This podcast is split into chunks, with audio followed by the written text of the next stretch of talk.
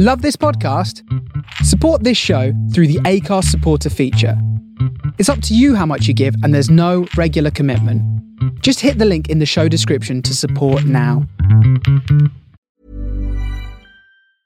I'm Sandra, and I'm just the professional your small business was looking for. But you didn't hire me because you didn't use LinkedIn jobs. LinkedIn has professionals you can't find anywhere else, including those who aren't actively looking for a new job but might be open to the perfect role, like me.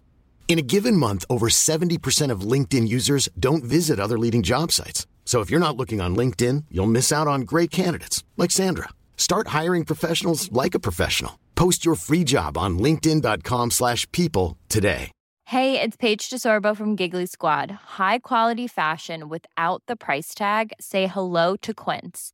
I'm snagging high-end essentials like cozy cashmere sweaters, sleek leather jackets, fine jewelry, and so much more. With Quince being 50 to 80% less than similar brands. And they partner with factories that prioritize safe, ethical, and responsible manufacturing. I love that. Luxury quality within reach. Go to quince.com slash style to get free shipping and 365 day returns on your next order. Quince.com slash style.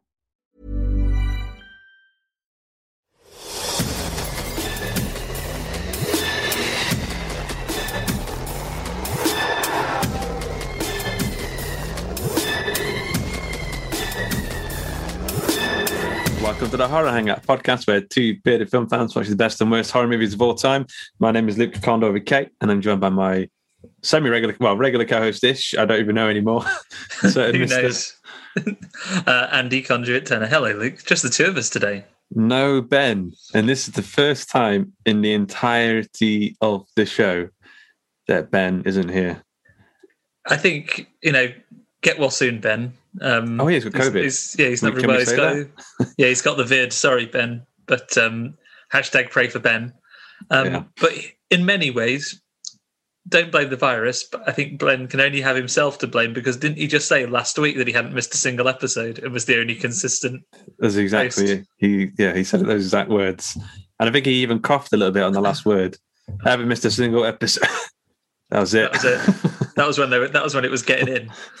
Um, I mean, I'd like to say at this point, I've never been unavailable for an episode because I'd won millions of pounds and was busy collecting that money. yeah, I've never, I've never not been able to make an episode because I was doing that. Um, any reason that you've never had uh, any an ability to make an episode, Luke? I've never not missed a show. Uh, I've never not missed a show. I've never. I've missed some shows, and I've I've missed some shows. I think I've missed more episodes than you by this point. Only two, maybe, maybe in the last couple of months, when I've been more of a permanent fixture. But you got a good like couple of years on me. You could, you You'll could take a year off. Yeah. Um, cool. So, have we got any horror news? This is normally Ben's segment. He normally has like tons of preparation. He turns into uh, what's his name, Jon Snow from the BBC. yeah.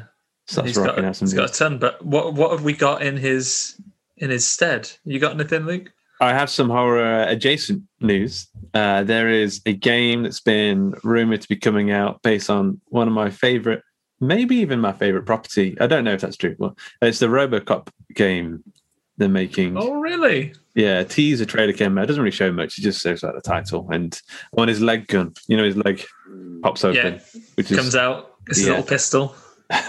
All right. What do we know anything about what type of game it is, or is it? Because I know there was just an Alien game recently, right? Which is a online team game. I hope it's not that. I, th- um, I don't know. I think it's made by the people who made the last Terminator game, which was apparently Okay. Half decent. I've not not played that one, but I mean, it looks very original RoboCop, very Paul Verhoeven RoboCop, and not so much the whoever made the recent Ninja RoboCop one. Yeah, although I didn't hate that, it was fine. It's fine. Yeah, yeah. Yeah. I quite like the reveal where it was. It's like, oh, I'm actually just a head and the liver or whatever organ. Just like a little pulsating sack. Yeah. yeah. Um, yeah. Oh, I'll, I'll be in for that. I'll I'll give a new new RoboCop game a try. Yeah. I do Um, wonder with all these franchises and stuff because just this week, didn't NetherRealm, like the Mortal Kombat developer, say it's official, we're done, we're not doing any more MK11 um, content. We are officially working on our next project, whatever that may be. So, amongst the inevitable Injustice 3 rumors, also Oh, yeah. because of the Yeah. amount of horror characters they keep putting in Mortal Kombat games, there's always like a undercurrent of a rumor that they will just do like some kind of horror franchise mashup at some point. Because I think they've cool. done all the Yeah. big ones across major games. So across like Mortal Kombat 9, 10, 11, you've got Freddy. Robocop, Terminator, Freddy, Jason, Leatherface. Um, who else is there? People are well in for that kind yeah. of thing these days. Yeah, People love. I'd get in on that. Yeah. Who would you like to see in it? Um, Pinhead, obviously, be good. Be a good Mortal Oh, Kombat yeah. in, a- in in like a Mortal Kombat engine. He'd be fantastic. He would Um, be perfect for Mortal Kombat, actually. Yeah, Opening up portals with chains popping out, ripping people apart. yeah. Who else? Um, Leprechaun. He'd be good. Oh, yeah, there's so many great ones, actually. And I can't think of any. Oh, Pumpkin, Pumpkinhead. Pumpkinhead, yeah. Yeah. Who I can't think of any. Um Has Michael Myers been in Mortal Kombat yet? I don't think he has. I don't think he has. I think he's the There only one of the of your biggies that hasn't. Yeah, and he's pretty tall as well. He's pretty big. Uh, I saw as well they were talking about Halloween films. They're tie, going to start tying it into Halloween three. Th- these, um, do you see that? This is The the new one. I know. I saw the trailer, but I, like you, Luke, I got to about halfway through the trailer and I was like, "This is the whole film. Stop, stop at once." So I haven't even watched Yeah. the last bit of the trailer. I've watched it until the bit with the season of the witch, masks come in, and then I thought I've seen enough. I'm like, I was Yeah. going to go anyway, so I, I haven't watched the end of the trailer yet. Yeah. Um, so you say they're officially tying it in? Well, so I'm just seeing something here. It's about the tying in the Celtic mythology that like that pulls together all of the Samhain um, Halloween lore together, Okay. which um, I know was a bit was in the novelization of the Halloween movie. I don't know. Um, I mean, it's even in number three. Three. The more I think about Halloween three, I, I think the more insane it is. I think it's my second favorite one. Yeah, same. Yeah, I'm quite excited to see what I'd like to see them do something a bit crazy with it. I felt the first the first one on the first film in the franchise has just got to be quite simple and down to earth, and it's just got to be a big guy killing stuff. And eventually, it's got to get more and more ludicrous.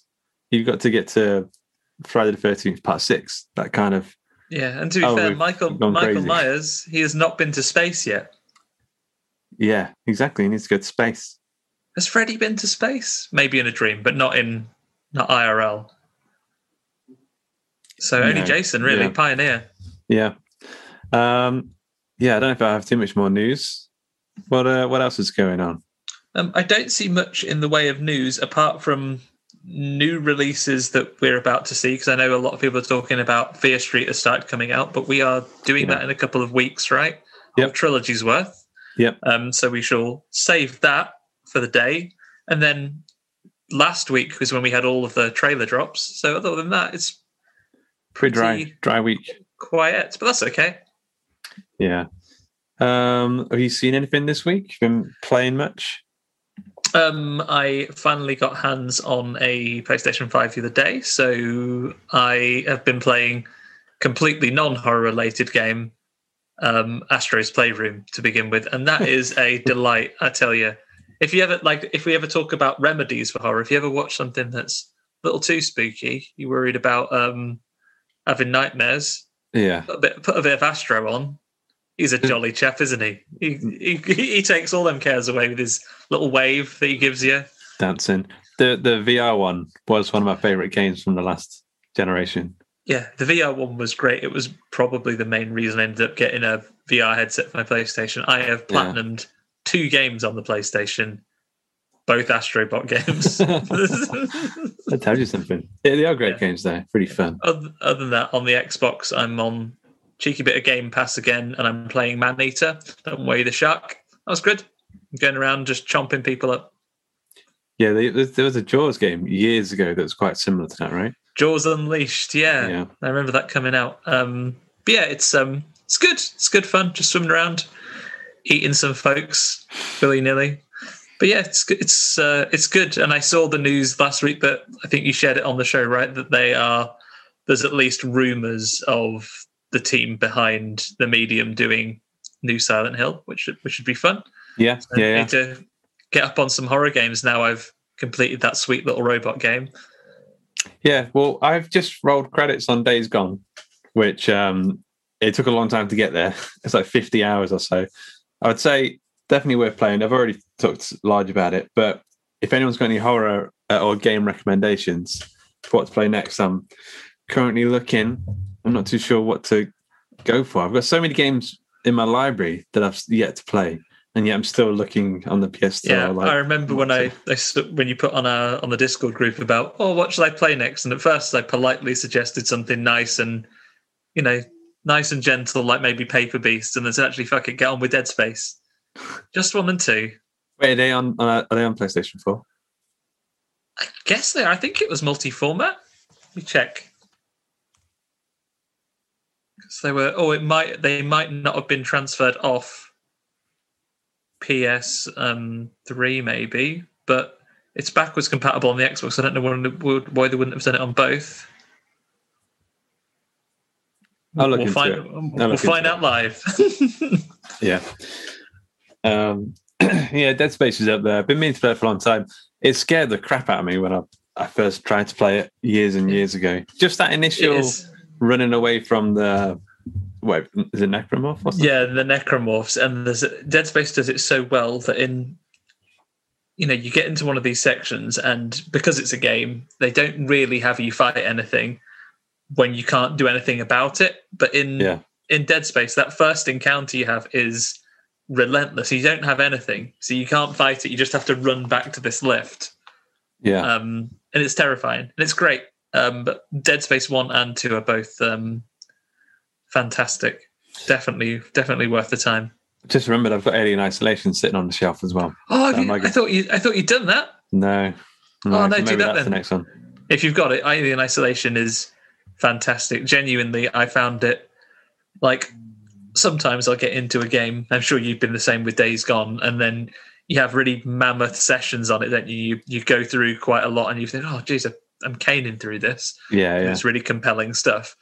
Alien Isolation is really compelling, but it's also incredibly stressful. So when I was playing it, until I got to the inevitable bit towards the end where everything's about to explode and you're naturally accelerating, hmm in the tense bits for like the first, I'd say about three quarters of the game, I Yeah. could only do a chapter a night. Even if I had more game time in me, I was like, I'm too stressed. I've got to, I've got to stop because it is really, really Even tense. thinking about it now is very to my pulse. Uh, is this going to be another Outlast situation where it's like I don't know if it's. I mean, it is fun in a way, but it's also like shaving years off my life. I think. Yeah, it is. It's hard going. Like Yeah. my um, one of my dogs got me killed because like at the time, um, I was playing it on the previous Xbox, and if you had to connect, it could put certain features on whereby if you were hiding, you could lean. And the camera on your Xbox would notice you were leaning. You could lean around things and look, but it would also pick up the sound on the microphone. So if you're Ah, hiding yeah. from the alien in the cupboard, you have to be very quiet, otherwise it'd hear you. My dog barked at someone. Xenomorph come and like ripped me out of a locker I was hiding in. I was like, "Oh, Ricky, what have you done? You've killed us all." Yeah, betrayal. Yeah, Yeah. but it's good. It's it's it's really good. Okay, I might give that a go. I've also I've just downloaded. Uh, there was a redux of the Metro games as well. I downloaded the first one, so I might whip through that as well. I've really wanted to get into those because they're meant to be fantastic. Have you read the book? No, maybe I I've heard, should. I don't know. I've, heard, I've heard it's good, but I think you can enjoy the game without reading the book. I just haven't done either. Yeah. Um, oh, let's make a note. But the book. game, the game list is the game list is probably the most daunting of all the backlogs I have because films you can kind of check a couple off if you've got a quiet afternoon, can't you? But a game, it's uh, a lot of them are a big, big old slog if you try and get into them. Yeah, I was thinking about that. So, fifth days gone is like it took me about fifty hours. Like that's massive. Like that's un.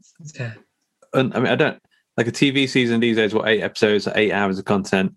A game's like fifty hours. That's insane, and no wonder they take so long to make.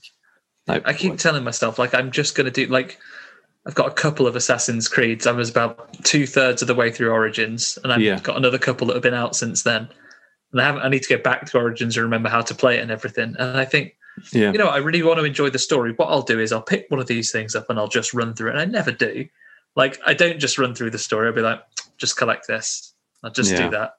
Just go up here, and then before you know it, it's like oh goodbye, hundreds of hours. So it's a big, it's a big commitment. So I'm I'm a big fan of when you get a game like uh, you played Hellblade, right? yeah, yeah. I love that one. Like really, really good, and also super self-contained. Things like Inside as well, and um, and Yeah. Limbo. It's like okay, here is the thing. There is some extra stuff if you want to explore, but by and large, six, 12 hours you'll be you'll be done with this. Like season of a TV show. Little Nightmares kind of fits into that box as well. Yeah, I'm about Yeah. two thirds of the way through that. Uh, number one or two? Number one. I mean, it's so good. Number two is really good as well.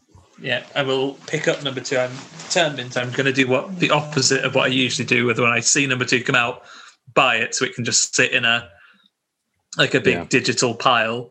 Haven't bought it. I meant I'm going to get it after I finish number one and probably Yeah. save myself some money on it for a change rather than just buy it on day one and be like, oh well, in the pile. I'll tell you what um, I have been watching. Um, this might shock a lot of people. And I'll tell you why after I told you what it is. I've been watching, We've watched the entire first season of Riverdale. And I'll tell you why. Me and my fiance are looking for more excuses to watch TV together. And we're taking it in turns. I chose Sweet Tooth last time, which is foolishly only one season long. I should have gone for something that gave me a lot more breathing room because she's gone, she's really into Riverdale and we're watching it and it's like four or five seasons long. And i have to say it's not it's not as bad as i've been making it out to be for these past 100 or so episodes. It's fine. It's i mean once you get into it it's like any soap opera. You kind of just want to You know want to what see what's going to happen next. exactly My, yeah. my wife, she Karen hate watches a lot of stuff, so she watched Maths, Married at First Sight, Australia. Um, yeah And there's a podcast we listen to um, called Batch Bitch, which is about it, which is how I learned about it in the first place. And uh, they're very funny. Um, and the program is obscene, and Karen will often end up watching an entire series like that, yeah disliking it intensely the whole time through, but be like, "But I do need to know what happens." I don't think I'm I've- even I've disliked caught, it. I've caught in on these. I've caught in on these things, and it's fine. It's just yeah fun, entertaining stuff. As part of Riverdale, do you get to watch Sabrina though? So it's horror adjacent. well it does get very hor- horror adjacent um I think it's called Greendale, isn't it? Sabrina? They they talk about going to Greendale a fair bit. But the first season is just like a, a murder mystery, and then the second season starts with a guy called the Black Hood, who's like a Jason kind of character. Um, and then, I mean, I've seen hints of what happens in the in the later seasons, and I think it goes all out. Afterlife of Archie. I don't think it goes zombies, but uh, I think it does have a lot of horror. horror Does it go, elements. but he Hollyoaks after dark levels of shenanigans? And Hollyoaks That's- is on at nine. That's like the booby one, right? yeah. And Robert Hawthorne's doing a murder. um, I'll tell you what, I, I'm quite, I'm, I'm not, I'm not going to say it's the best thing ever, but I will say it's very watchable. Riverdale. All right. Maybe I'll. Uh, yeah, The I cheese factor that. is is strong. The cheese factor is strong. Oh, that sounds good then. Did you ever watch the Scream series? that MTV did a couple of seasons of it. Uh, no, I didn't. I got a couple of episodes. I really liked it in the end. Yeah, I feel like that has uh, because it's MTV. Maybe it has what I guess would Yeah. be Riverdale vibes. that Maybe is the vibe. That, maybe you can try MTV that TV vibe. Yeah, I think she's even seen it. Um, but now I'm I'm already trying to pick out what am I going to watch. What's my choice going to be after we get through Riverdale? Um, it's, it's something long, maybe X Files. EastEnders.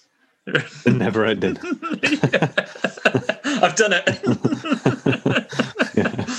um, oh, what could you do? Um, is it has to be something you've already seen that you want like her to experience, or is it could it be something from completely new that you just fancy? Um, I think something completely new. I, I probably want to watch. Um, although I've been meaning to watch Fringe again, so maybe I'll watch Fringe. You recommended that to me. That's been on my list ever since. It's good. Yeah, it's um, uh, very X Filesy, but a bit more modern. X Files. Yeah. X Files would be a good choice. And the thing is marvel at how many seasons it takes for Scully to believe him. You, at this point, one season in, you just give him the benefit of the doubt. Maybe it is something spooky. I'll, I'll go with you on this one. But no, doubt until the end, even when she has an alien baby. Yeah. Yeah, it's worth it. Um, uh, Yeah, other than that, yeah. Just, just, just this film. Go and censor. censor. Yeah, Uh, let me do my best Ben and uh, Ben Arrington impression.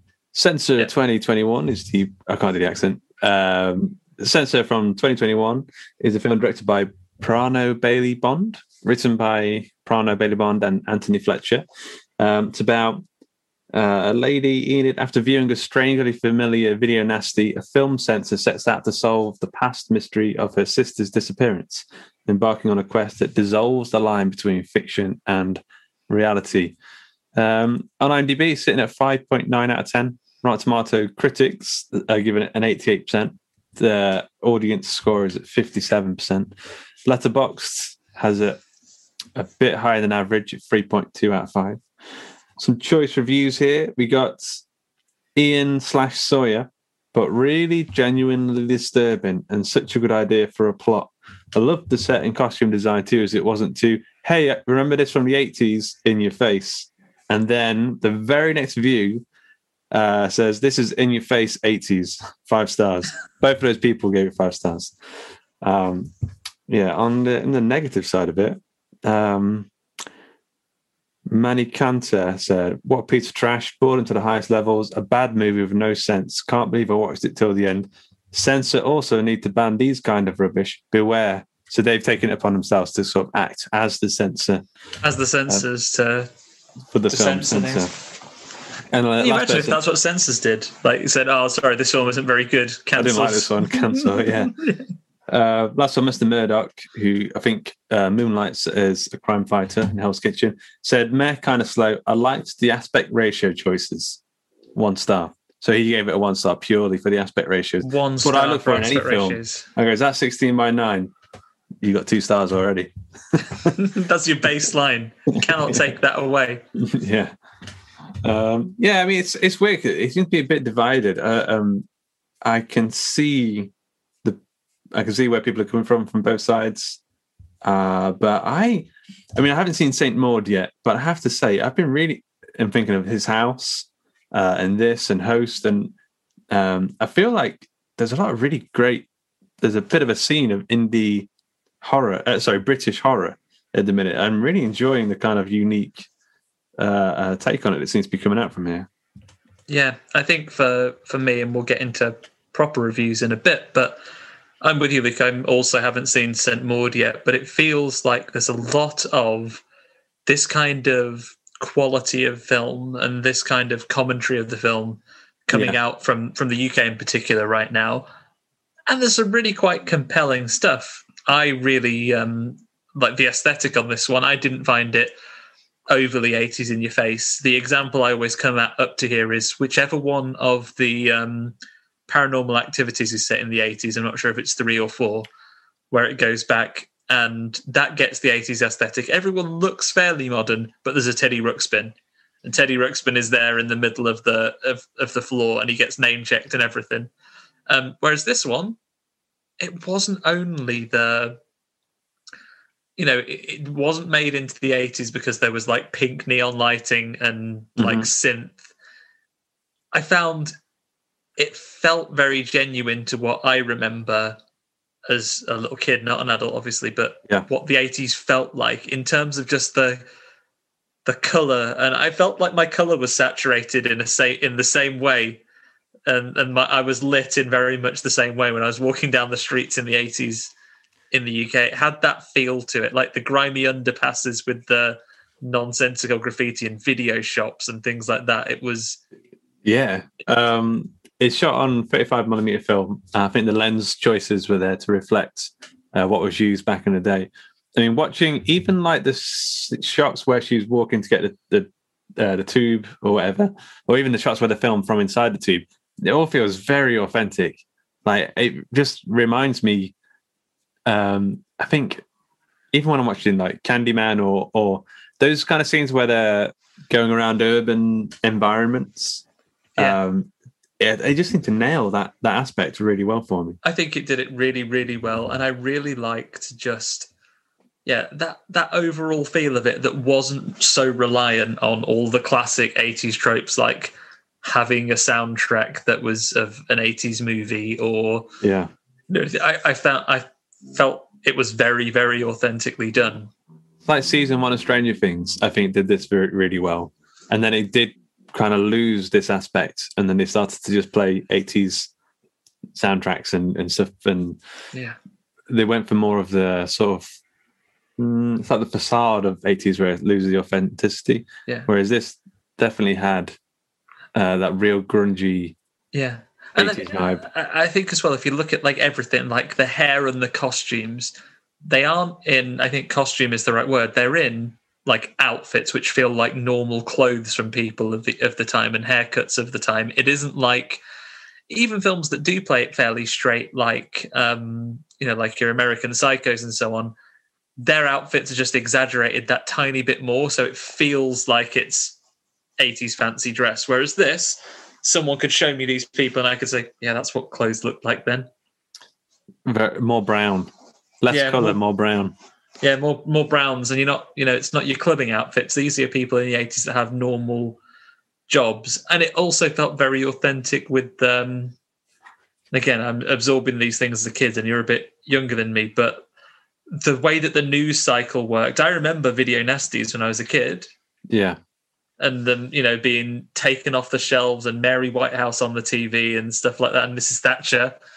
Um, and it, and it taps into that very well. I do wonder with some of the people that feel like it's on the nose. I wonder where they're from. Do they? Does it feel like to an American audience, perhaps, like this is artificially maybe built when you've got when you've got Maggie Thatcher saying stuff on the TV, maybe they're like, "Oh, it is it's trying to too hard to place in the eighties." But I, I found it added to the authenticity. Yeah. Also, um, it felt very smoky. I could see people smoking all the time in indoors. I mean, and I could almost smell it. I could almost smell that kind of uh, stale ash Yeah, on the air as I was watching it. feels like going to like you go to your grandma's friend's house and they like they Yeah. smoke and um, yeah, very very like smoky houses.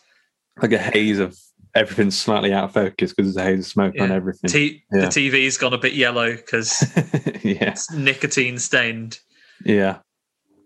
Yeah, but aesthetically, I thought it was I thought it was a really nice look, and we'll come through it. And I guess, as always, I always get super conscious of this before we go into a film that's new because this one isn't on hasn't had a general release in the UK, right? It had festival releases, and then um, Yeah. it's available in streaming if you uh, are in the US. It's on Google Play there. That's how I man- managed to get hold. Um, but we haven't. Do we? Are we due for a cinema release over here? Or is it just coming to VOD eventually? Um, I, I hope it gets some limited release at least. Uh, I would I would imagine so. Yeah, I feel like it it's get- deserves it for it deserves it for this country, especially. I think it's. I think that it'll resonate with a lot of people. Yeah, yeah. Um, so who got in the film? We got I always get his name wrong. Uh, I think it's Neve. It's the Irish spelling N I A M H. That's pronounced Neve, right? Neve Algar, who plays the main character. Yep. I'm checking. I'm not gonna. I'm not gonna go out loud just in case. I believe you are. I believe you're correct. Okay, Neve Algar plays uh, Enid Baines, who I recognise from something, but I'm not too sure what. Google pronounce pronunciation says Nima. No, you can't be that. Is it? Have I been pronouncing? I've just calling people Neve all these years. Um, also, uh, who we got? Um, what's the guy? He is from Nathan Barley. He's Nathan Barley. I can't remember his. Did what's Nathan Nathan Barley? Barley? Nathan it was like Barley- it was Chris Morris and Charlie Brooker TV show some I, years don't ago. remember, I don't remember Nathan Barley. I will put you out of your misery, Luke. The second result on Google says it is Neve, so you're fine. Okay, cool. Um, but yeah, the only other person I recognised from anything else, and it clicked later on, was of course um, Lynn from from Alan Partridge. yeah, yeah, well, Lynn was in there, uh, and Michael Smiley, who's kind of dynamite course. in everything that he's in. I know he's so creepy in this. He's Yeah. like he, he does the best job of like the second he's on screen, the second he opens his mouth, it's like, oh, That you're horrible, aren't you? Slimy. yeah, you're a horrible man. He's like reaching and fondling with his eyes, Yeah, giving people ocular gropes. Yeah, Yeah. he is great. Um, I think that's um, who got Nicholas, Nicholas Burns. That's him. That's the guy who plays Nathan Barley. Um, Nathan Barley, by the way, is great. It's got Noel Fielding and Julian Barratt in before Boosh, I think it was. okay, I'll have to check that out. Written by Chris Morris and Charlie Brooker. Like the, um, uh, I mean, it basically it's about like hipsters, and it's uh, kind of predicted hipsters before hipsters were even a thing. Um, who have Soph- Sophia the, the Porter rings a bell. Is that sure. the does, is that the lady that plays the sister? Yeah, yeah, yeah, yeah, yeah. Uh, yeah. So I mean, how did it start? Um, Um, we begin with just a glorious montage, I guess, of what the censors are doing in their job, and it's proper clunky VHS tapes being loaded in, and then they're watching like um. have you got this on a printout? Oh, I I, I wrote, I wrote. I'm, I'm turning my papers over. I usually write it on my phone, but um, I had low battery, Oh. so I just wrote my notes down on a paper. Yeah, so it just begins with some like very quickly established that we're in the 80s with video cassettes and so on, and we open with like a bit of the censors doing their jobs. They're going through and watching some video nasties, so we get some fictional in film meta films of some video nasties that the censors are going through and Yeah. censoring following um, the real life implication of the VRA in in the UK. Are these? I don't. I don't. I don't think I've seen many video nasties in, in the sense of the, this kind of really low budget ones from back then. these real? Um, I don't think those are real. I think they're made for the film. I think looking through some trivia for later, um, that they are a lot of them are based on in title or in theming some things that were video nasties at the time, and I think some of them do get properly name checked um, later on. But yeah. Um, for those outside the UK, I, I have no idea what the US's relationship was with it, but in the 80s in particular, there was um, like a moral panic driven by by newspapers in particular that crime was being driven by um, violent films particularly and people renting them on video and children getting hold of them um, it wasn't at this time it wasn't until um, the the James Bulger murder in like 93 that it really came to a head and we had a second wave of it but in the 80s there was a large scale um, kind of uproar against violent horror movies in the UK. And um, the Video Recordings Act was passed, and then censors and the BBFC were really brought in to stamp down on film certification and censoring what were dubbed as video nasties. And this is the setting for the film, right? The titular censors are censoring some films, and there's some you know, for a modern audience, there's already some great over the top, like B movie style gore in these little scenes, right? Any any ones Yeah. strike you in particularly because you were watching? I seem to remember there's a lot of like close up imagery. Um, someone just I don't even know what it was. I think it's, all I remember is is someone stabbing some unknowable bit of flesh and it exploding with red paint. And another guy's got red paint all down his eye, like a Yeah. bird's pooed on him. He's Yeah. like, "Ah." yeah. Uh, well, there's loads of shots like that. I think someone, I think someone gets decapitated. Uh, I can't remember. What about you? Is there any standouts? um, no, I don't remember now. Like it, it, it's it is like a full on montage, right? There are people Yeah. getting hatcheting. There is someone that we hear about get an eye gouging because this is where they're talking about it afterwards, and it is very like business like, right? Where uh, main characters saying like, "Oh, um, yep, the eye gouging was a little bit much. I would cut two minutes off that section." Yeah. Um, so Enid is saying, yeah, I'd cut two minutes off that section. It is too gratuitous and too realistic, so that needs to be cut. And then her colleague, um, Sanderson, so Nicholas Nicholas Burns, he is a lot more. Um, he's a cool arty man, isn't he? He's uh, he's smoking a cigarette in there. Yeah. So oh, if you don't appreciate it as the art, then you're uh, you're you're not really getting it. And he seems like a lot more lenient as a censor. Yeah, he seems like he didn't take it anywhere near as, as serious as she does. She seems to think of her job as like um, uh, like a virtuous uh, calling. Like she's there Yeah. to protect uh, people from seeing things that they shouldn't. Uh, and we find out that it is probably related to an incident. I don't think we ever actually find out what did happen when she was a kid, but basically there was an incident with her and her sister, or her this Yeah. gone missing, or something along those lines.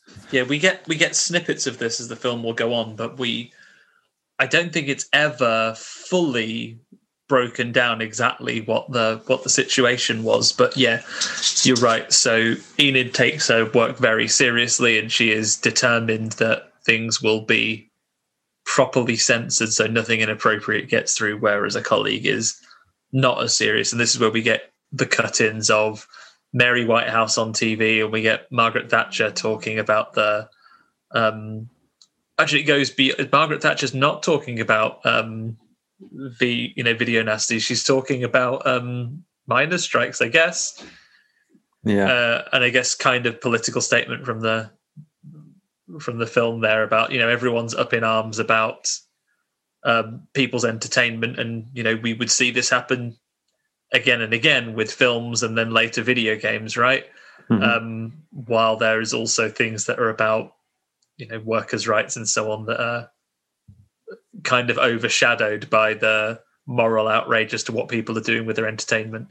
But yeah, it's it's uh, it's it's put in there, and we we set the scenes as to what's happened. And I think this is when we, it's kind of to begin with, isn't it? We just see that we we move along, and she goes home from the end of a normal day's work, and then we see that outside of work she's a lot more subdued, and then she gets a call from mom and dad to come and meet her um, for dinner, yeah. which is what kicks us all into action.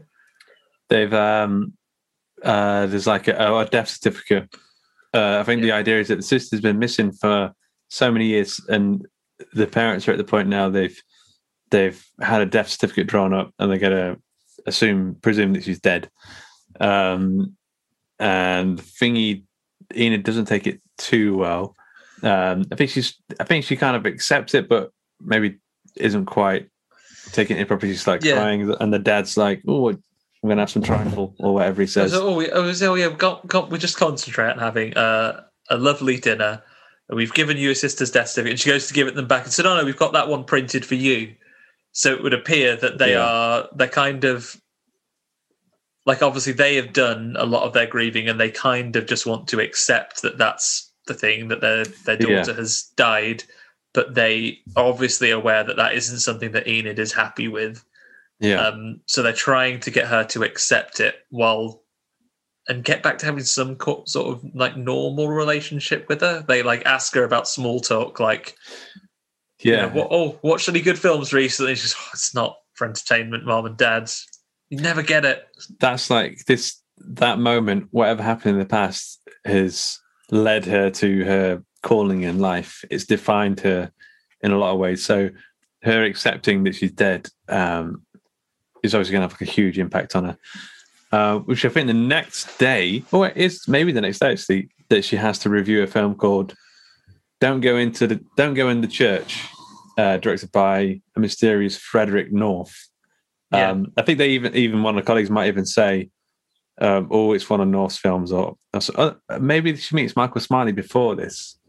I think he comes and says he's got the next one for her. I think the big scandal we get first is she goes home on the tube and there's been a like a there's more headlines about the video nasties and then the at work the next day is that when there's the reveal that there's been a there's been a murder Ah, the amnesia killer. Forgot Yeah. about him.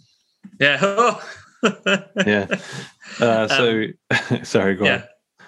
yeah so there's been there's been a terrible murder some guy I- i think we hear very briefly again it's one of these nice examples of you know horrific scenes being described in described by characters in a film and not actually shown on screen.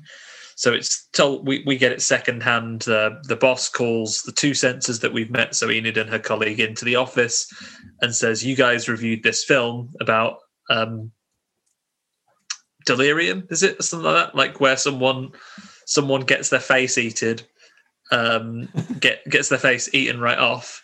And he says, "Well, some some some guy just eated his wife's face, and Eh, somehow we somehow like the press already know that you two are the ones that that passed it for release yeah. um and you know you are you're responsible for this Uh, yeah. Um, it's the person who. Hey, this is weird. So the killer name checked them, or someone who said, some the press are already aware that it's them that's passed it um because the the narrative around the film changes a little later on but basically this guy's killed his wife and children and eaten his wife's face. "Yeah, um just a thing just just the kind of thing you throw out and say right? But um yeah, yeah, he he's done that, and it has been directly linked to this film because it's very similar to um to to the scene in the film that these two have passed, and they're getting a lot of phone calls, they're getting a lot of they're getting a lot of abuse because somehow they're blaming the censors for it. Um, I think this might be one of the bigger disconnects in the film for me. Would you blame the censors or would you blame the filmmaker? this isn't a Frederick North picture, is it? I think that's unrelated at this point. No, it's un- unrelated. It's another guy, but um, it's just a film. I don't. I mean, thinking about it now, I think you go straight to the filmmakers. But maybe back then, during that period, there's a lot more pressure on the censors, who were Maybe. the vanguard protecting that sort of content getting out there. Um, yeah, I, I, I imagine there's probably a bit more pressure on them at that point in time, with people going on about video nasties on the news and talking about how it's a scourge of of society and that kind of thing. causes all the crime. Um, but yeah, she's that's happened, and I think at this point as well, cut into this, we've seen the first couple of brief flashes of her and her sister in the woods the day that she disappeared. Because Yeah. we definitely see the dream once before the film comes in. But yeah, this is when um sorry, Enid is sitting back at her desk and old Michael Smiley wanders in. Slimes his way in. Yeah. Yeah. Um, he um, he's he's a film producer, um, and he's, he mentioned something about how the censors aren't letting any of his films get f- through or something. Um, and he's just like leering at Enid right from the get go. Uh, Yeah. His eyes are like right down and up her skirt and stuff. Yeah, Uh, he's but- awful. He comes Yeah. over and is immediately like, "Oh, you didn't tell me you had any." Like, he may as well be like licking his fingers. Yeah, He's like, "Yeah, I didn't tell me you had anyone quite so lovely on your staff. You should let me uh, get you on camera sometime." yeah, She's, and then she's like, "No, I don't fancy being brutally raped and murdered." She's like, "Oh, yeah. J- But then- JK." But then he says, "I think, I think." Marcus Smiley says, "You, I want you to look at my next another Frederick North picture I've got coming out." Um, And then the boss even says she's already scheduled to do that one anyway. She's doing it next. In fact, Yeah, she's already doing it right now, like watching it on the computer. Um, so just to be clear, she's not watching it because you asked. She was already going to be doing that. yeah, Um, but he's he seems quite pleased with that, and we we learn a little later, just incidentally, that the director wanted um, like a female censor to be the one to to look at it. Oh, I didn't pick up on that. Okay, yeah. The guy she ends up watching it with is, I guess, uh, I, I didn't catch his name, but he's um, seems very nice compared compared to uh, the Nathan Barley guy, who is a, a tad bit sleazy. Maybe not sleazy is not the right word, I guess, but um, this guy seems genuinely nice. Yeah, think he seems like a nice person. Who's like, yeah, he invites like, if she wants to talk, if she wants to like vent on because he can see that she's struggling. Seems like Yeah. a genuinely nice guy, and not Yeah. like pretend nice. This is going to take take a nasty turn later. He just seems like a nice exactly, chap. yeah. Although I guess there was part of me that was wondering about that. Like, is is he going to get moided uh, by her? Uh, but so they watch they watch the Frederick North picture. As they start to watch it, it's two girls in the woods. They go in. The younger sister, or don't know which way around. One sister says to the other, "Go inside and summon the demon or something." Um, she goes in, and then the other sister kind of takes on this other characteristic, picks up an axe and wanders into the cabin, and then we just hear some like horrific axe murdering noises, Some some chopping.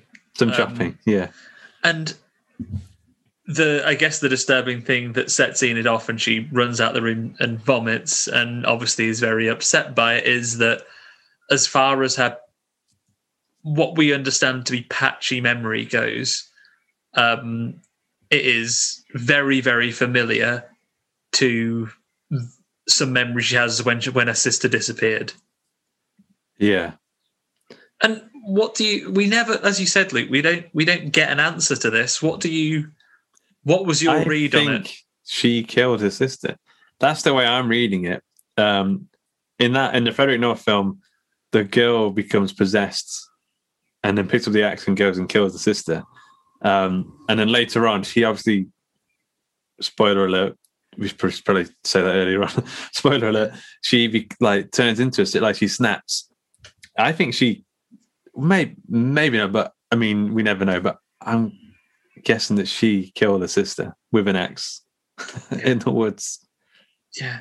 Or is like oh, it's so hard because otherwise, like there would be some record of it, or there would be you know the death certificate, unless you just went missing and they never found her. But yeah, there, there is some ambiguity into this to this film. We never are explicitly told whether she did or didn't kill her sister. There's this other guy who I think starts to show up in the film a little bit later on, the Beast Man character, who's Yeah. like really tall. He's the one that uh, they summon in the Frederick North picture. I keep calling it a picture, like as if like I'm some sort of film producer from Like you're a film, pro- yeah, the picture. yeah. um, yeah, he is the Beast Man. Is played by Guillaume Delaunay, Delaney. Um, and when he first comes on, you do hear him speak a little bit later on. And in my notes, I have him down as like, oh, he's like French Frankenstein or Frankenstein, except just a C, not a K. He's French. Um, and then how funny! I looked up the actor. He is French and he has played Frankenstein. yeah, there you go. Yeah, yeah. There you go. But yeah, and he's he's the Beast Man who we see sort of incidentally in the back of Nightmares for the rest of them. He's is he? Do we see him in the doorway of the church at this point? That, I didn't think we saw into? him in the first, in the in the very first viewing of the film. But then he starts to show up in her nightmares, or in her visions, or whatever she's having. Uh, or maybe he's in the next film. Actually, um, so Enid becomes a bit obsessed. She wants to find out more about Frederick North. Like he thinks, this is weird. He thinks that she thinks that he's seen something, or she wants to know how he knows that he's responsible for like is either responsible for because in her mind still i think she feels like her sister has been abducted or taken Yeah, somewhere. So you're right. So she feels like um that he knows something because otherwise that this this very familiar video is too accurate to what she remembers to just be a coincidental work of fiction. Exactly, yeah. So she becomes obsessed with Frederick North, and I think it must be quite difficult to find out their contact details back then. couldn't google all- it Couldn't Google it. No, it's all there's like a, a Lynn at a desk who she can ask, but she says it's going to take a week to find the, those search Yeah. results. I thought you were drinking from a candle then. yeah. Oh, a lovely, lovely glass of wax. Um, no, just tea. Um, yeah, so Lynn says it's going to take a week. So um, she takes matters into her own hands and pops to the local video shop. Yeah, And again, Luke, maybe this is my age, but this was perfect video shop like aesthetic for me. This is exactly how I remember them. I can even like watching this watching this bit of the film. I could smell that scene. I know what those video shops smell like. I know what the carpet feels like. What was your What was your video shop called? Um, there was oh, I don't remember the name of it now. I remember it used to be on Silver Street in Tamworth, and there was a pop up. There was like a cardboard standee for the fly in the window um, Yeah. for years and years. Um, but I never remember what it was called. Um, but we used to go in there quite often and rent videos. This is before Blockbuster was even in in Tamworth. Um, and we used to go and get. This is where I rented out such classics, or my parents rented out for us as Moontrap, which is fantastic. Um, I think we rented Moontrap a lot, and I used to always get like I used to get like a Yeah. horror movie and a Godzilla. So uh, they were on they were on regular circulation. Those Godzilla movies of the time, and like the old 1950s Blob. Um, oh, we got we got a ton of stuff there. There were certain things we weren't allowed to get. I was never allowed Pumpkinhead, or um, Yeah. or some of the others. But yeah, what about yours, Luke? What was your what was your video shop? One in Mansfield called Impact Video, which I just had a quick Google to see if it was still going, but I couldn't find anything, which is like a massive shame. Um, but I, don't- um, I don't know because I'm a little bit younger than you, so I don't know if um, uh, it would have been been quite the same. Yeah, we did. We went to Blockbusters a lot. My friend used to work there. He used to get like ten free rentals a week or something. There you go. Yeah, we, it was Yeah. Blockbuster by the time I was uh by the time I was a teenager. We had Blockbuster, but Yeah. until uh, and I think we'd had like a fallow period of not really renting films for for a time. It was when DVDs became a thing that you started Yeah. renting them again, and when you when you had like PlayStation, you could like rent games. But Mhm. I remember um like videos. It was that one place, so I'd have been about I don't know anywhere between like about six and eight when we used to go in there all the time. yeah, So um yeah, and it had that feel. It was just like walls and walls of like of like films. They had a little kids section at the front. And you had all your horrors that like even if you were too scared to watch them or your parents yeah. wouldn't let you, you just go and look at the covers.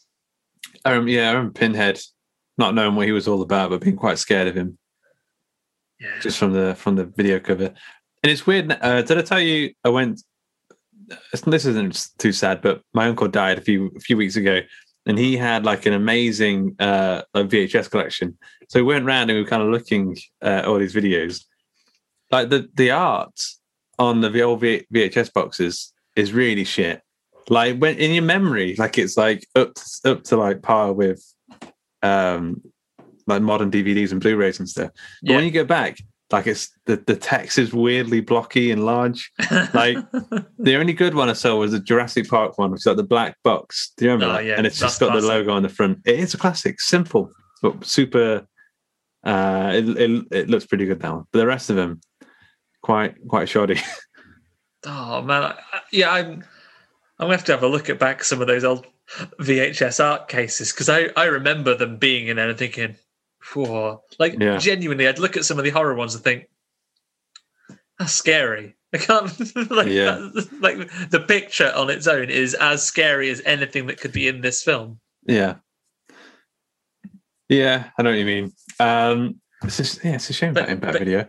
Enid goes into her version of Impact Video and Yeah, And one other thing I can relate to, I never worked in a video shop. I used to work at Game, but she has some classic shop chat with the man to prove that she knows about like the about the thing. She's like, "Got any? uh Got any What- video?" yeah. she's like, "Oh, I watched uh, uh, Nun Murderer two the other day.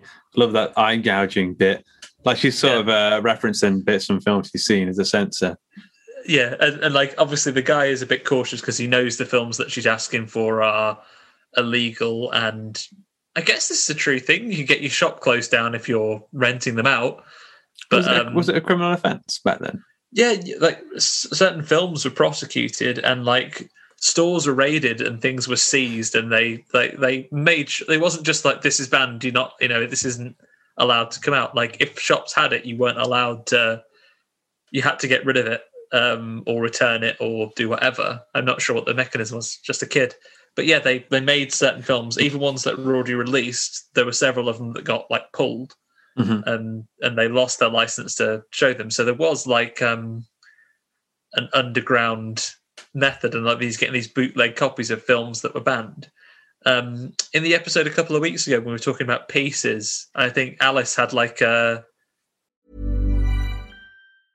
I'm Sandra, and I'm just the professional your small business was looking for. But you didn't hire me because you didn't use LinkedIn jobs. LinkedIn has professionals you can't find anywhere else, including those who aren't actively looking for a new job but might be open to the perfect role, like me. In a given month, over 70% of LinkedIn users don't visit other leading job sites. So if you're not looking on LinkedIn, you'll miss out on great candidates like Sandra. Start hiring professionals like a professional. Post your free job on linkedin.com/people today. Planning for your next trip? Elevate your travel style with Quince. Quince has all the jet setting essentials you'll want for your next getaway, like European linen, premium luggage options, buttery soft Italian leather bags, and so much more. And is all priced at 50 to 80% less than similar brands. Plus, Quince only works with factories that use safe and ethical manufacturing practices. Pack your bags with high-quality essentials you'll be wearing for vacations to come with Quince. Go to quince.com/pack for free shipping and 365-day returns. Millions of people have lost weight with personalized plans from Noom, like Evan, who can't stand salads and still lost 50 pounds. Salads, generally, for most people, are the easy button, right? For me, that wasn't an option. I never really was a salad guy. That's just not who I am. But Noom worked for me. Get your personalized plan today at Noom.com. Real Noom user compensated to provide their story. In four weeks, the typical Noom user can expect to lose one to two pounds per week. Individual results may vary.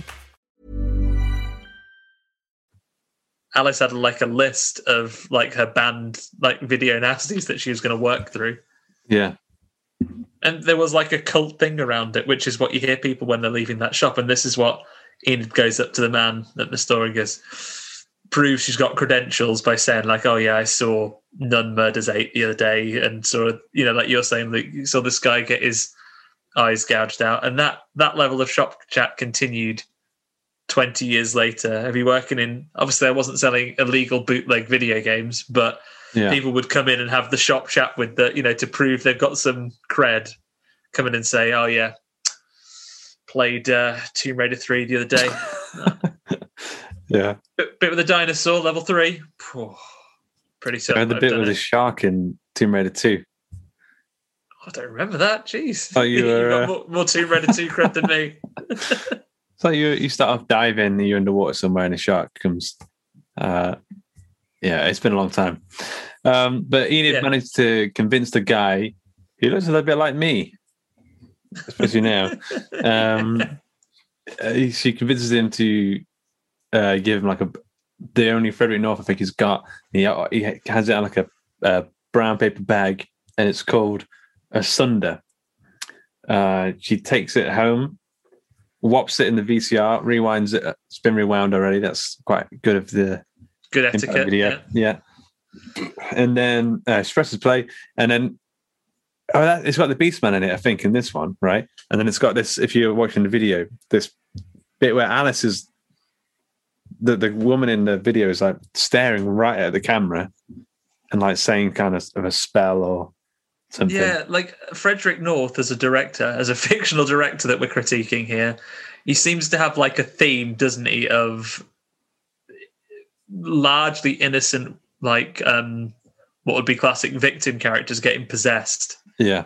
And uh like there's a guy I guess it's like Evil Dead homage, right? There's like, oh, let's there's these words in Latin, I can, can translate them. Yeah. And he's reading the words and she goes, Oh no. And she gets like a look on her eye over her eyes and says, Oh, this evil's infectious. And then I guess there's murders. We don't we don't see the full thing. This has got like a very like um grindhouse trailers feel to it. Some of these awful films I kind of wish were made in full. yeah, I don't you mean. Well, we say that now, but we were actually watching them. They might, we might uh, change our Yeah, minds. you'd be like, no, I don't I don't really want this. I just like this as humorous clips. Um yeah. Uh, but so yeah, she so- sees the sister. Uh, well, she sees the uh, woman in the film, and she's convinced that it is her sister, and it's played by Alice Lee. And she has the VHS cover. She picks off some stickers, and she's like looking at the uh, image of Alice on the front, and then she's like, "That's my sister. Those are my sister's eyes." Yeah, she Um, looks at that image on that VCR cover and says, like, this artwork is really going to hold up in 30, 40 years' time. There's not going to be a thing Luke Condor can say about this. This is Yeah. this is artwork for the ages. And then at this point, Enid starts to go a little bit off the deep end. she becomes a bit obsessed. I think she even uh, breaks into Lynn's Google search office and she jumps over the fence table. Um, and then she steals the address of Frederick North. Um, maybe not the address of Frederick North. Um, she goes to Michael Smiley's house. That's right. She goes to Michael Smiley's house. I forget which order it is. It's when she steals from Lynn, she either finds out where the sequel to A Don't Go in the Church is being filmed, or it's Yeah. Michael Smiley's address. But either way, that happens at some point. But for but you're right. She goes to Michael Smiley, whose name is Doug. She goes to Doug Smart's house, and he answers the door in his smoking jacket with a crowbar. Yeah. Because he's had some people, he said there's some people who aren't fans of my films around here or something, or he's been having some trouble. Probably those Letterboxd reviewers. Yeah. So it's, Um, it's in your face. In your face, Michael. yeah, with a oh, they've got crowbar. I'll leave it. Um, Yeah. But um, yeah, he's he's not. Yeah, he answers the door with his with his crowbar, and I guess we are led to think that maybe it is like we were saying, not only the censors but the filmmakers as well, because over the course of the movie, Enid's been basically getting like angry phone calls. Yeah. right? People going, "You were, you messed up your job as a censor, and this bad movie got through. I'll smash your face in, love. You deserve to be killed." Um, Yeah. Of course, before tw- before Twitter was a thing, and you wanted to send people death threats, you had to phone them at home to do it. Yeah. Yeah. Um, so that's what's happening. So I, I guess we we can see that the film producer who produces these things is taste tasting the backlash of, of um, you know the moral outrage from these movies as well. Yeah. He's, um, I mean, he's got the, the posters on the wall of, of his films that he's, he's made. Uh, he's got like, um, I think some questionable art on the table. Uh, trophies have, have made it's like a bust of a lady's bust. Um, yeah. And like the film, like his living room, um, Enid has seen it. It's in like a terrible rape scene that she censors early in the movie. yeah. um, and it's it's basically filmed in his living room to make that extra kind of grimy sheen to yeah. this whole yeah. guy's persona. he's quite like a. We get the sense that he lives for. I think he even calls Frederick North a provocateur, and he's into that kind of thing. He's into pushing the boundaries, and um, he- sees himself as that kind of um, extreme, um, a facilitator of extreme art, I guess you could say. Uh, but he see, but he has that kind of place in his life. He thinks Alice is there. Sorry, Enid is there for some hanky panky. Yeah, he gets her a gets her a scotch, and then quickly moves the conversation onto well off the questions that she's there for, and onto some uh, subjects that he's more interested in, and um, she shoves him, and uh, he cops it right right on the trophy. Yeah, I feel like I've seen this death scene a few times in British films, where someone slips and they gets a they get a trophy or, or something spiky through the throat, through the mouth. Um, Hot Fuzz does it out the mouth. yeah, Hot Fuzz does it. Um, I want to say maybe like Sightseers or a film like that has a similar kind of thing going on. Um, but yeah, uh, he gets a trophy through the back of the head, through the throat, out the mouth, um, and he sputters and dies there. And I think Enid, I think she just leaves. Yeah, Just she home. says she like goes, "Thanks for the whiskey, bitch," and then leaves. she doesn't say bitch. She's not Freddy Krueger, but Yeah. um, she um, she's clearly unraveling at this point. Like I've I've not thought about as we were watching. Do we? uh, Like I hadn't had any doubts that this this is a thing that actually happened. Right? We're not we're not rewriting any history and any delusions at the moment. Right? This is a I'm pretty sure it's all happening. thing that happened. Yeah. Yeah, yeah. Uh, I think does she go from there straight to the filming location of? Yeah, it- it's either that or this is when she then goes and gets the address from Lynn because um, Right, during yeah. the meeting with with Doug, he reveals that they're filming Yeah, a sequel to Don't Win the Church because sequels are all the rage now, Mhm. um, and it's likely to be um, this actor whose name is so the one that that Enid thinks is her sister. So um, she thinks it's going to be her last film, and he, he doesn't make it any easier for himself, does Doug, because he is ambiguous enough in his talking. It's like, oh, this will probably this will be our last film. She says, what do you mean by that? I'd just say she'd reached the end of her shelf life, if you know what I mean. Says, no, what do you what do you mean on that? I would say that this kind of career is murder on your no, please explain clearly. Are you going to murder this woman, or is she just not giving any films anymore? Um, yeah, but, but, he's dead now, so we can't answer that question. Do you think there's a snuff film element to it? Yeah, it could be. Like, I, I, certainly, I think in Enid's mind at this point, um, these people are sinister enough that it's a that it's a distinct possibility that this is her abducted sister in a scene yeah. just before she goes to Michael Smiley's house, she goes to see her mom and dad and tries to get them convinced that this is this actor on this video cover is her. And her dad kind of snaps at her a little bit and says, No, your sister's dead. We've accepted that, but you're just kind of running off and doing your own thing, which is what you've always done. You know, when you yeah. went off into the woods on that day, um, that was you just doing whatever you wanted as well. So there's clearly some you know some trauma there anyway. But off the back of this, we kind of hear in passing that the court case is dissolving, and that in the murder trial of this guy, it turns out he's never seen the film that that they alleged inspired his killings. Yeah. Oh, yeah. So she's just walking out of the office and she hears Nathan Barley say they'd never seen it.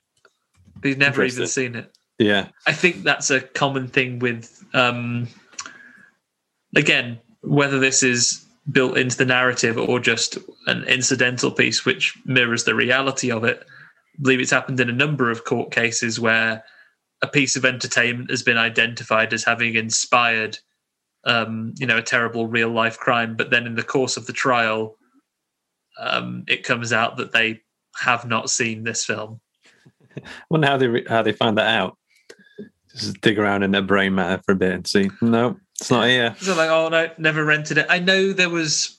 Um, again, I'm jumping forward a few years. There was a obviously tragic, especially as it's not more, you know, even more so as it's more current. Maybe about 10, 15 years ago now, um, the game, the PlayStation 2 game Manhunt, was implicated as yeah. being related in the murder of a of a teenage boy in the UK um, I was working at Game still at the time, and we had you know people actively saying we had to deshelve it for a couple of days. Um, oh, it was never yeah. it was never it was never banned. We could sell it if someone came in and asked us for it. And as with all controversies, people increasingly did come in and ask for it. Um, so we like we probably sold more copies of it off the back of the off the back of the outrage. We just didn't put it on shelves and actively put it out for people to do. But be it people's fascination with this edgy band game or people speculating that it was going to be worth more money. We sold a lot more copies of it um, around the time of this thing, but I believe in that case it came out that it wasn't the boy who was, it wasn't this uh, other other teenager that committed the crime that had manhunt it was i believe it was the boy that was killed owned a copy or something along those lines. I don't remember the specific details but or having a comes copy. up quite yeah it comes up because, how dare you? Yeah. Um, yeah, yeah. it's it comes out quite frequently with with these cases where like a piece of media i guess is scapegoated as the inspiration for yeah. you know for for real life acts of violence um, yeah. But yeah, that's that's what's happened in this film. But it is kind of skated over. She hears it as she is already running out of the office onto her own kind of mission. Yeah. Um, so okay, so she gets to the filming location. It's in the middle of the woods. There's a woman there. Everyone, no one talks normal for some reason.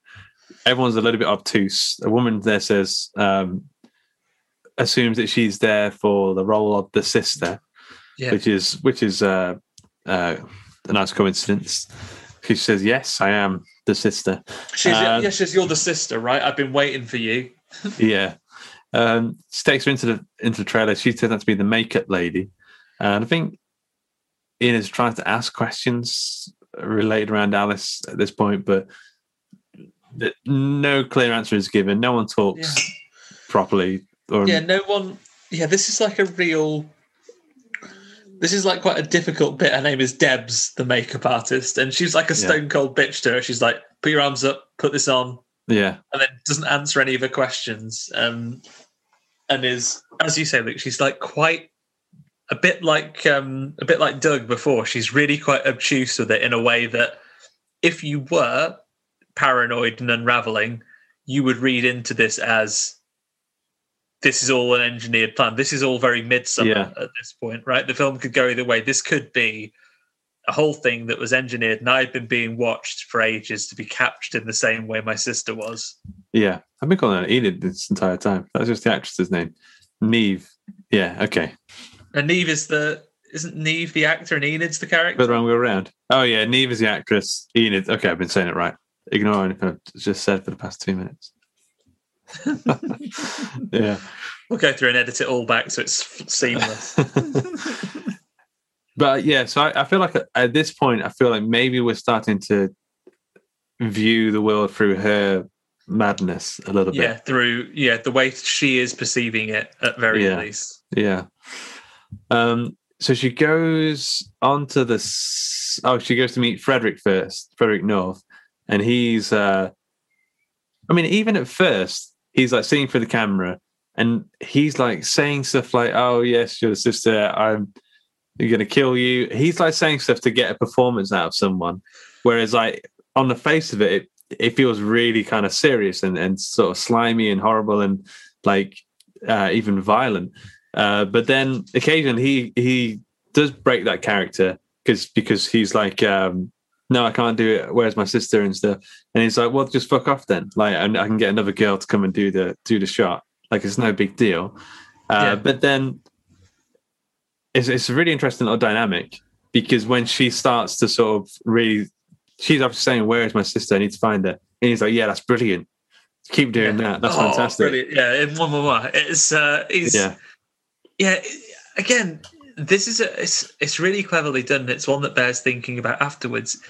Is it a if you read into sort of Enid's perception of it, this is like the mastermind that knew Yeah. the details of her sister's disappearance, that has engineered this whole thing and knows she's coming and is trying to kind of Hannibal Lecter right? Is to really try and push her buttons mentally to do things like. But when when you look at it on the external face of it and you look at it for, as an outsider, this is a you know this is a Kubrick, this is a this is a Hitchcock, this is someone fucking with their actors to get the best performance out. Exactly. Exactly. Yeah. Yeah. Um, Like yes, so he says, "Oh, you're the bad guy in this situation." Yes, use it, brilliant. Oh, so then she is allowed onto the set. Um, I, I don't think it goes in. I think around this point, the aspect ratio does change and it becomes like a little four three square in the middle of the screen. And it's almost Yeah. like Enid has slipped into one of the films that she Yeah. used to um, act as the censor of. and it feels like we get a little bit more sort of uh, the the color the color saturation changes the contrast comes up and we get like Yeah. almost a an added grain feel come yeah, onto lots the, of flickering and stuff. Yeah.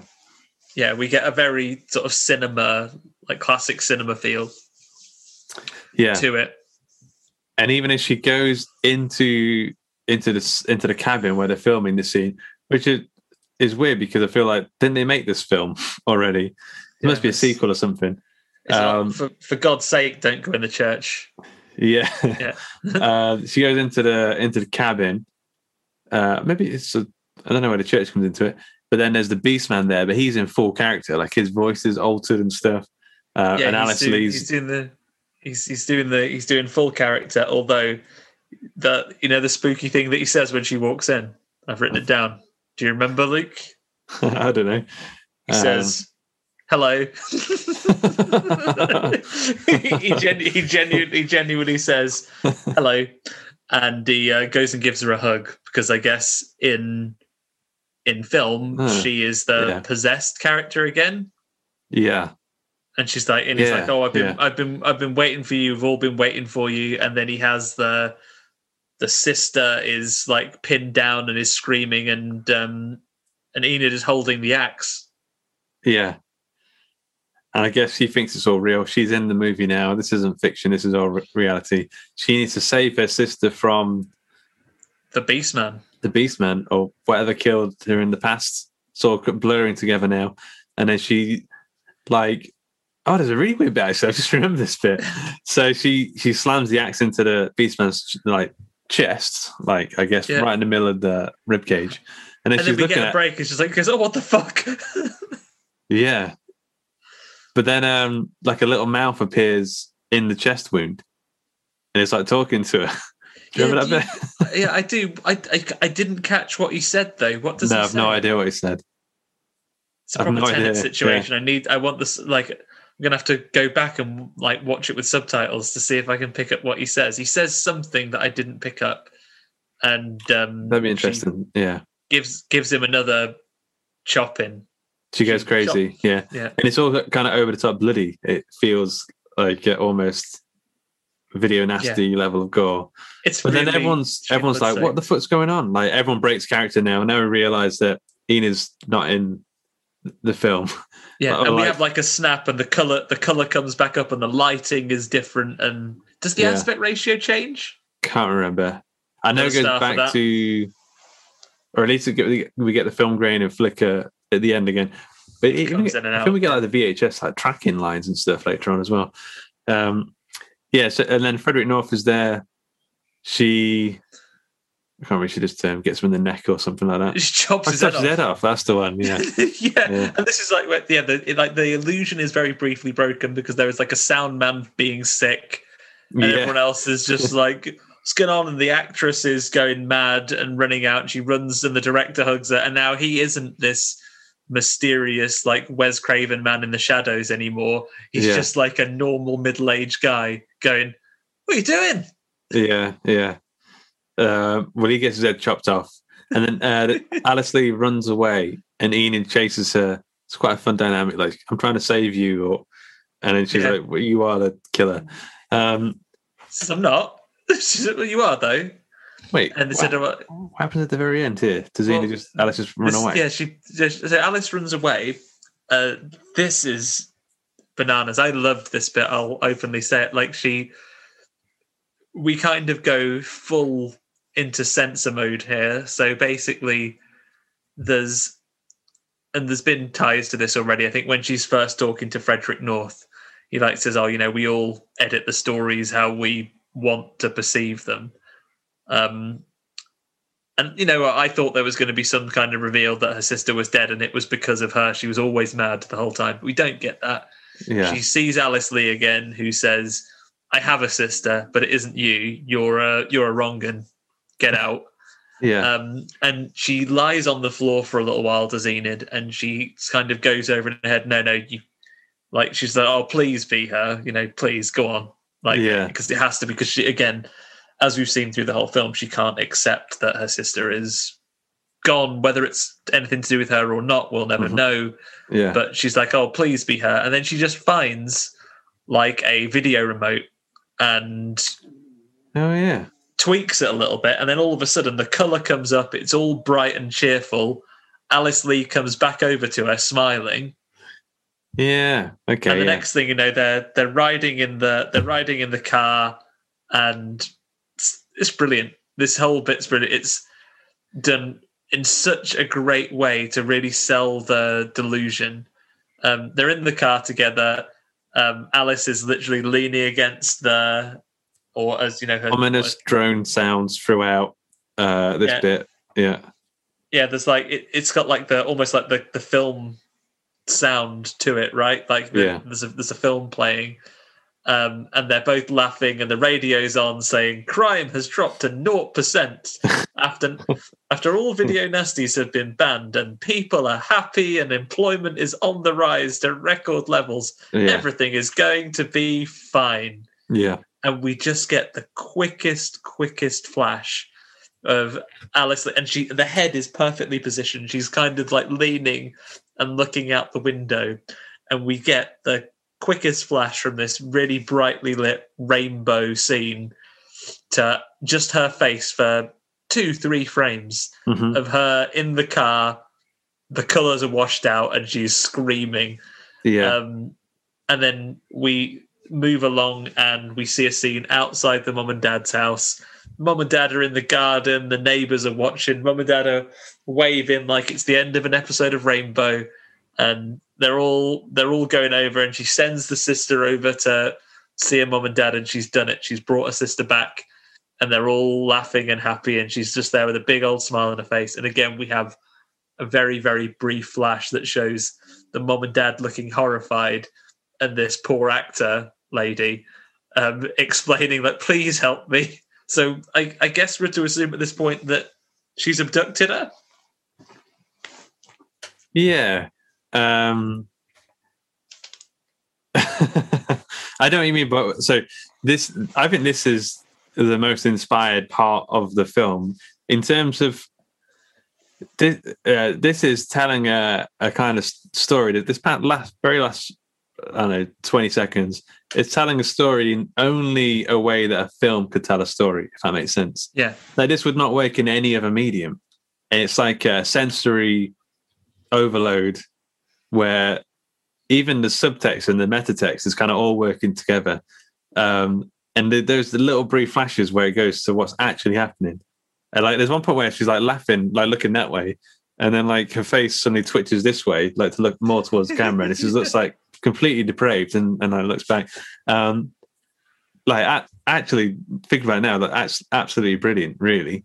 It's Like, so yeah. it's so so it's so so good. Like we'll critique in a little bit of what we thought of the whole film, but like this particular section, it's so well done on so many levels. And you're right, there is no other medium you could tell this story in or this part of this story because it's so reliant on the differential like input from different parts of audio different parts of video Yeah. Um, Even the and- the tracking lines on the that keep flashing up, and uh, like when you've got like a bad V8, VCR, VHS tape, even those kind of are telling the story that she's kind of taped over something. Like Yeah. it's uh, it just works on so many levels. It's really really she good. has she has censored it and she has re-edited it and Yeah. um, it's incredibly incredibly clever like this film deserves every penny it makes for this scene alone Yeah, yeah. And then, but we don't even get a clear answer, which I actually really like. I love that we don't know exactly what happened to his sister back in the day. I love that we don't quite know what's going on in the end. Yeah. Like we have no idea. We're not allowed to see the video nasty underneath this um, polished version she's presenting to us. We're not allowed Yeah. to see what what actually is going on. Is she is she going to kill the the actress? Who knows? yeah is she off to a, an asylum? Like what is what is going to happen? Like it's it's great and i think this is something that we see far too less of in films. Don't set me off on alien prequels luke. Not now. Not at, not, not at this hour. But um yeah like i like that there's a mystery to it and i like there is room there that there is room for people to decide what happened. There's enough clues there. I think you can make a judgment and and it will be fine. Like whichever you decide has happened, but but it's nicely ambiguous enough. It gives it gives you as an audience the credit for having the intelligence to put these things together. We don't need a an explanation or a you know an added scene at the end where she's being carted off in an ambulance going oh i was right the whole time and Yeah, yeah. she wasn't. She was mad. uh, yeah, really. And then it just uh, we get we cut to the credits, um, and that's it. Um, yeah. Have you got any? So you, I didn't do any name game because I think you suggested that you might have some Got- trivia.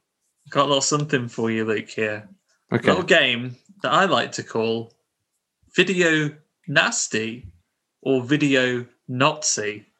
Because uh, it's either a real video, it's either real video nasty that existed and was banned in the UK in the you know by the VRA Act of the 1980s, or it's just a film that I made up. I thought you said Nazi.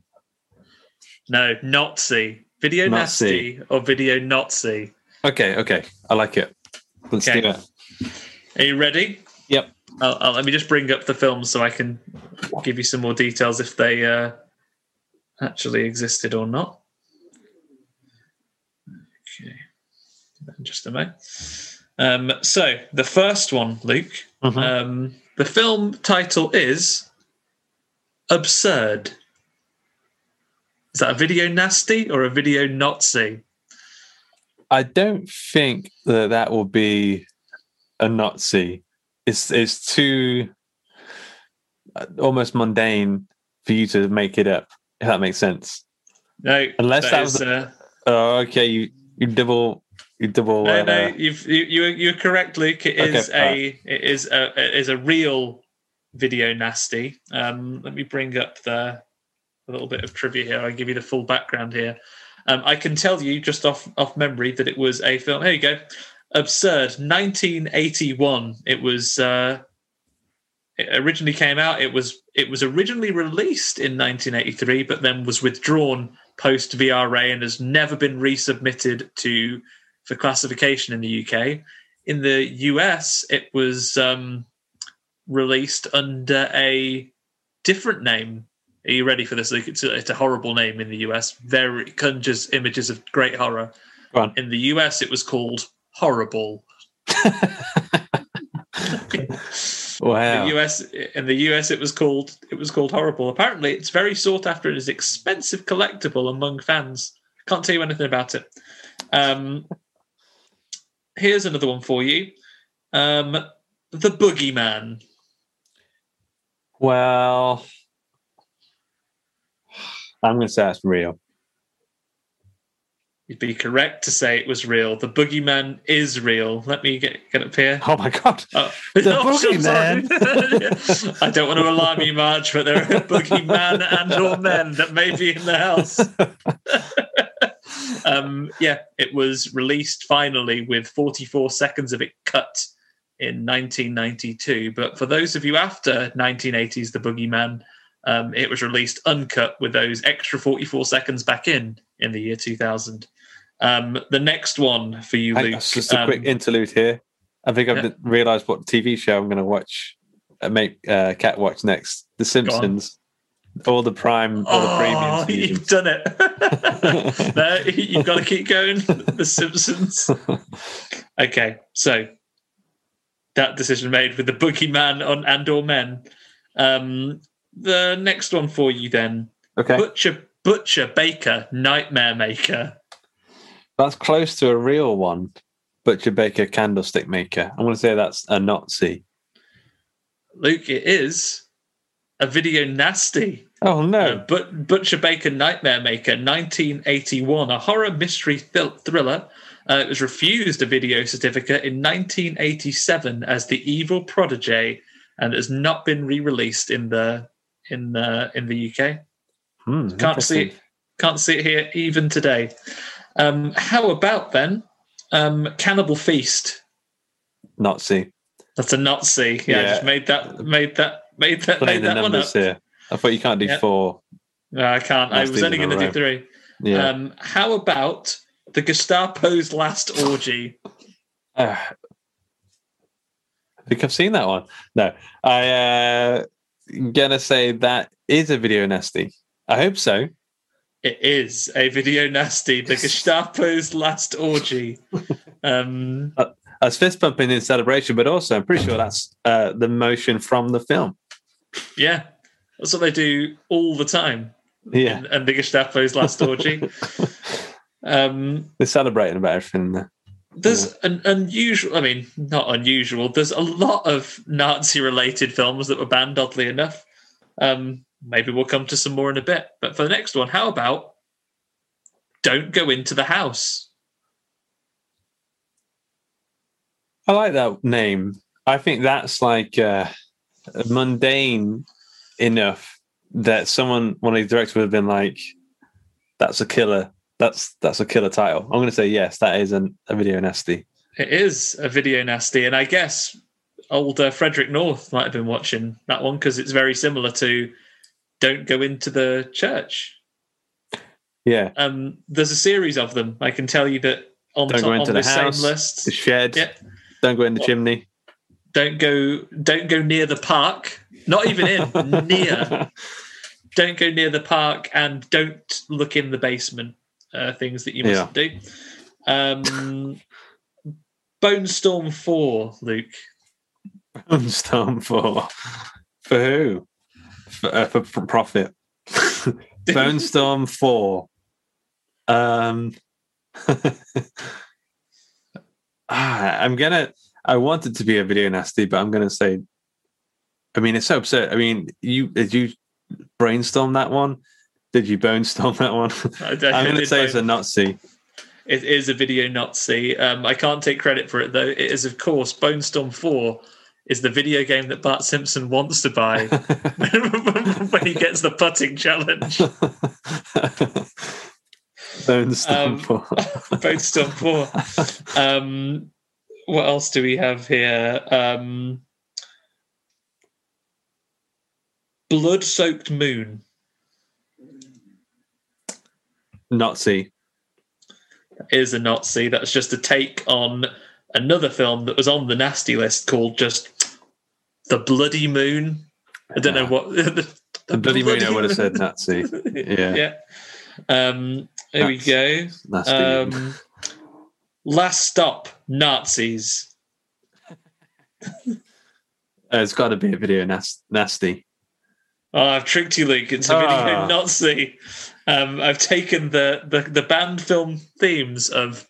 There is one called Last Stop Massacre or something along those lines. Okay. Yeah. Um, there we go. Along with other films like The Night of the Howling Beast. Um, but yeah, that that one uh, one I'd made up. Um, do I have any left on this list? That's a good list, though. I would No, love I think to. that's all of them. What was there again? Just run through them really quickly and make it sound like you're not insane. Uh, absurd. Don't go in the house. Last stop. Nazis. Butcher Baker. Nightmare Maker. The Gestapo's last orgy. The Boogeyman. Cannibal Feast. Bone Storm Four. Blood Murder Massacre, which I didn't say, and the Blood Soaked Moon. Some of You those just were nasties, activated some of them at were least 10 sleeper agents. the Winter Soldier is off, like waiting for orders as we speak. But no, um, for anyone who you know wants to subject themselves to 72 video nasties, there is an IMDb list that completes the complete list of 72 films that were banned in the UK during the 1980s and uh, were pulled from shelves by the by the VRA. Um, and it features other titles such as Absurd, Flesh for Frankenstein, Anthropopagus, the Grim Reaper. I better Um, Anthropopagus. Anthropopagus is, is the Grim Reaper, the Bloody Moon, um, The Burning, which you've seen, right? I've seen the burning. Yeah, yeah. Um, Cannibals in the Streets, um, Cannibal Holocaust, which you did, you guys did an episode of. Yeah, yeah. Um, Don't Go in the Woods, as well as Near the Park. Uh, the Driller Killer, which I think is a It's out on Arrow, think. famous now. Yeah. Faces of Death, which is out Yeah. now. Um, I Spit on Your Grave, which obviously is another another one Yeah. that's around. It's it's about these days. Um, the Love Love Camp Seven. It's the Nazis again. Um, doesn't say Nazis in the title, but there is one of their uh, one of their badges on the cover there. Yeah. Toxic Zombies, Don't know that one. Delirium. Don't go in the house. Don't go near the park. Don't go in the chimney. Evil Dead, the original Evil Dead was banned for a time. Was a video nasty. Yeah. So you did very well, Luke. 10 out of 10. Lovely. Um, thanks. Um, I'm going to do a new horror movie podcast where I review the best 10 uh, video nasties. I don't think I could do that. I don't think I, I could stomach more than two. Couldn't eat a full one. Yeah. You couldn't get through even half a Gestapo orgy, let alone the last one. Too filling. Too rich. yeah. Um, come on, we need to rate the movie. Okay. I knew where I was going to go, but I've, I've changed my answer, I think, in talking about it. oh, do you need a minute? Shall I go? Oh, sorry. I've, I've, You I'm ready? ready. Yeah. Okay, You go. go. Oh, am I going? Yeah, if you're ready, Oh, okay. go. All right. Well, I was gonna, I was gonna go with a B. I thought that's, but I didn't even say this from the get go. I was surprised by how easy this was to watch. Like how Mm. quick uh, people people in reviews are saying, "Oh, nothing happens for the first. I remember I watched I was watching it and like 50 minutes had gone by and I was like, "What? Where did that go?" That was so engrossing, like all the way through. So really fantastically involving film. Um, and thinking about it now, I was going to go with a B. It's going to go with a B. Solid movie. But then thinking about those last moments, you are right. That that is some epic level filmmaking. That at the end. Uh, so and it's going to go. I think oh, it's between B plus and A minus now. I'm going to go with a B plus.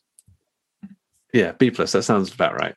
Yeah, I think if you give it, if you're going to B plus, you're giving yourself room for for time degrading I mean, it a little it's bit. It's like um, what a, a C sharp and a D flat. I mean, Yeah, I, could, exactly. I could go say it's an A minus at this point, and no one would say it's any different to a B plus. Yeah, exactly. It, it's it's so close. yeah. but um, yeah, I, I'm I'm with you, Luke. It was incredibly easy to watch. I'm not I'm not taking away the agency of those people that said, "Oh, you know, nothing happens for the first bit," and and so and so, because I understand that. Uh, and if you go in there expecting bloody um, Bone Storm Four, but you get all the other stuff, like the, the films within the film. Like you get your bloodlust sated, satiated in that way. yeah it's not it's not a slasher movie and it's not it, it's not that type of thing it's a it's a it's a type of movie that maybe there are some people you would go in and think of censor you might look at the cover and you might think you're getting one thing and you're not Yeah. but for me going in and what was delivered from that film like you i found the characters really engrossing there is enough mystery there um I think it's incredibly well acted. Everyone who's in it is is fantastic. The the leads in particular um, are are great.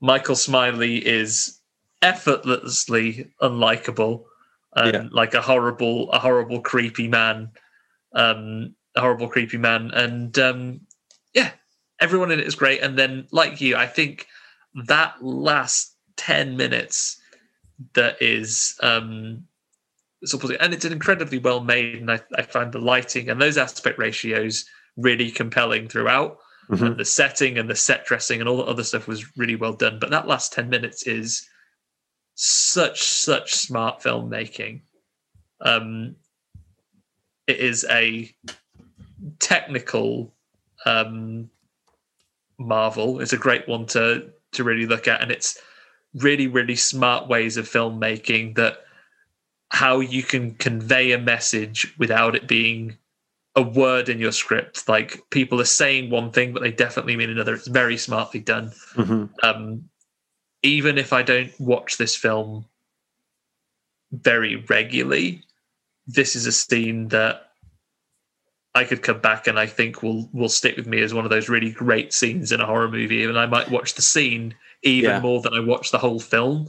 In is Yeah, you know yeah. I'd, I'd happily watch this scene in isolation very regularly. Um for example with this film like karen had to go to bed last night so she didn't watch the end. I had to you know i've had to recommend to her like next time you know i will i'll rent it again or something. And she if, if even if she doesn't watch the entire thing she should watch just this 10 minutes because it's well worth seeing Mhm. and you know i think that can that goes to the entire film so eventually getting around to it i'm with you luke i, I think a, a b plus is B is sharp. my long is my long term It's been yeah, lot of B Simpsons sharp is reference the in long this, term uh, in this episode. yeah. Um, cool, man. Yeah, I think we're similar, similarly think, thinking similarly. I'd be interested to know what Ben thought. I think I don't know if he's watched it in his uh, coronavirus haze. Um, Yeah. Who knows? well you know what happens when you got covid you can't you've got no taste have you so um If he doesn't like you, then it's a matter of taste. you're like oh, d minus yeah. Um, cool. All right. Well, uh, thanks for listening. If you enjoyed the episode, uh, be sure to check out our Patreon at patreon.com forward slash Hawk and Cleaver. We actually have, me and Andy have a, a, a book out this week. It came out as a hardcover collection of 30 uh, short horror stories. Um, so I think it's like it's a best of collection of our other podcasts, the other stories. go to theotherstories.net forward slash best of, and you'll know what I'm talking about. Uh, but it, it's a great looking book, I have to say. Yeah. if your so- shelf is lacking a little bit of gravitas, if people come Yeah. round and you know you feel like you're not getting the respect you deserve, copy this book on there. My Mm-hmm. Goodness, you'll have pizzazz at the wazoo. You'll be Pizzazoo. um, yeah, it's uh, we're really. I think all of us that are involved with it. There's what thirty stories in there, right, Luke? So So you some of the favourites you've chosen over five years. Yep, that's uh, there's only 100 hardcover books available. So I think there's only actually 75 left now. Uh, so go and pre-order now. Uh, you've got stories from Andy, myself, Ben, and a load of other great people. Uh, but it's um, I'm re- really proud of it. We've been working on it for a long time, so it's uh, definitely go check it. Out. If you like the horror hangout and you would like to support us as creators in some way, it's probably a good way to do it. Uh, so yeah, head over to theotherstories.net forward slash best of to at least have a look at it. uh, cool. All right. Not everyone can fit a hardcover on your shelves, but that retweet button, guys, that's free. Yeah. Yeah. Um, thanks to Kovac Camera for our theme music. Thanks to ACAST for hosting the show. Thanks to everyone in the Facebook group. You can go and join them by going to Horror Hangout Board of Advisors. Um, and thanks to the listeners. Give us a rating and review in iTunes. And thanks to my co host, Andy, for being a right horror dude. Thank you, Luke. Hashtag pray for Ben. Yeah, hashtag pray for Ben. We wish him all the best.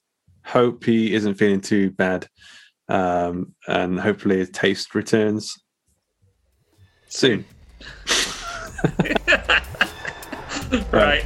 See you later. Bye. Bye.